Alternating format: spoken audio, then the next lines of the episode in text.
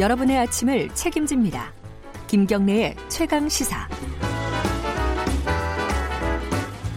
가장 핫한 스포츠 소식을 가장 빠르게 전달해드리는 최강 스포츠 KBS 스포츠 취재부 김기범 기자 나와 있습니다. 안녕하세요. 네, 안녕하세요. 아, 기분 좋은 소식부터 시작하죠. 손흥민 핫한, 선수.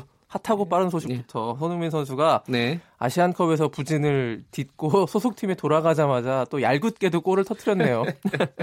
복귀전에서 잘하는 거죠, 뭐. 바로 골을 터트려서 예. 기뻐해야겠습니다. 예. 네, 아쉬움이 조금 남지만요. 네.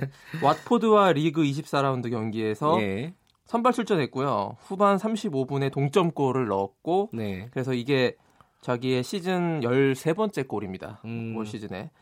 그래서 토트넘이 지고 있다가 후반 35분 손흥민의 골에 힘입어서 역전까지 했습니다. 아, 역전승했어요? 네, 음. 리그 3위를 그대로 유지했고 2위인 맨체스터 시티와는 승점 2점 차로 다시 좀 추격에 나섰는데 그동안 토트넘이 손흥민 선수뿐 아니라 해리케인 이런 그 주전 공격수들이 부상을 당해서 못 뛰어서 굉장히 주춤했거든요. 네. 손흥민 없을 때. 근데 돌아오자마자 이렇게 승리를 거둬서 역시 손흥민이 토트넘의 수호신 음. 구세주라는 그런 느낌을 충분히 갖게 예, 했습니다. 존재감을 완전히 과시를 했군요. 네. 조재범 전 코치 어, 항소심 판결이 나왔는데 1심보다 형량이 네. 더 늘었다고요? 늘었으면 이례적인 예, 예 일인데. 예, 예. 그렇죠. 아 그런가요? 원래 그래, 그래요. 항소심에서 형량이 늘기가 쉽지 않은. 쉽지가 않죠. 이게 추가적인 합의가 이제 붙지 않는 이상은. 네. 확실히 심석희 선수의 용기 있는 고백이 이번 판결에 예, 큰 영향을 줬다고. 영향을 안 줬다고 말하기 힘들 것 같아요. 볼 수 있을 것 같고요. 그 저 1심 선고는 10개월이었는데 징역 10월이었는데 네. 1년 6개월로 음. 저 8개월가량 형량이 예. 늘었습니다. 재판부가 이렇게 얘기했습니다. 폭행 피해자들의 그 설미석 선수 외에 예. 그 합의서가 있었는데 그것이 네. 제출됐었는데 그 합의서가 어, 강요된 것이라는 것이 이번에 언론 보도를 통해 입증이 됐고 음.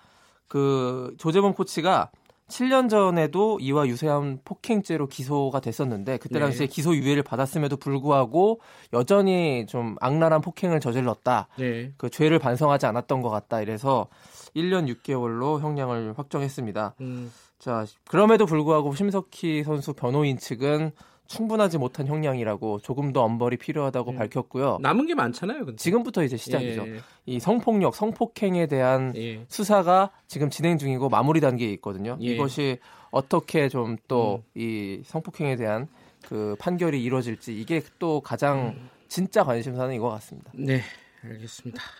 유현진 선수 소식도 오랜만에 한번 네. 들어볼까요? 어제 미국으로 이제 스프링 캠프 합류하려고 출국했거든요. 네. 그 류현진 선수 화면으로 봤는데 얼굴 살이 좀 빠졌더라고요.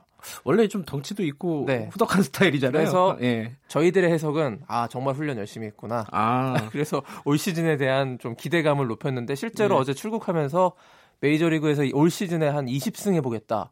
20승은 좀 과한 목표 잠깐만요. 같긴. 박찬호 선수가 몇 승까지? 최다승이 18승이었죠. 아, 그랬어요? 20승인데 예. 이게 약간 좀 20승을 진짜 한다기보다 약간 음. 상징적인 수치인 것이 부상을 당하지 않았을 때 음. 풀로 다 뛰면 20승까지 가능하기 때문에 20승이라는 예. 수치를 좀 간접적으로 밝힌 거예요. 부상을 당하지 않고 뛰고 싶다라는 스스로에게 설정한 목표군요. 네, 진짜 예. 목표는 그겁니다. 예. 작년 성적은 7승 3패 평균 자책점 1.97이었거든요. 네. 네, 전반기에 부진했지만 후반기에 상당히 잘해서 월드 시리즈 등판까지 한국 선수로는 최초로 했지 음. 않습니까? 네. 자, 그 현지 언론은 지금 류현진 선수의 몸 상태와 작년 그를 고, 고, 시즌을 고려하면 예. 다저스의 3선발이 유력하다. 음. 세 번째 선발로 유력하다고 보고 있고요.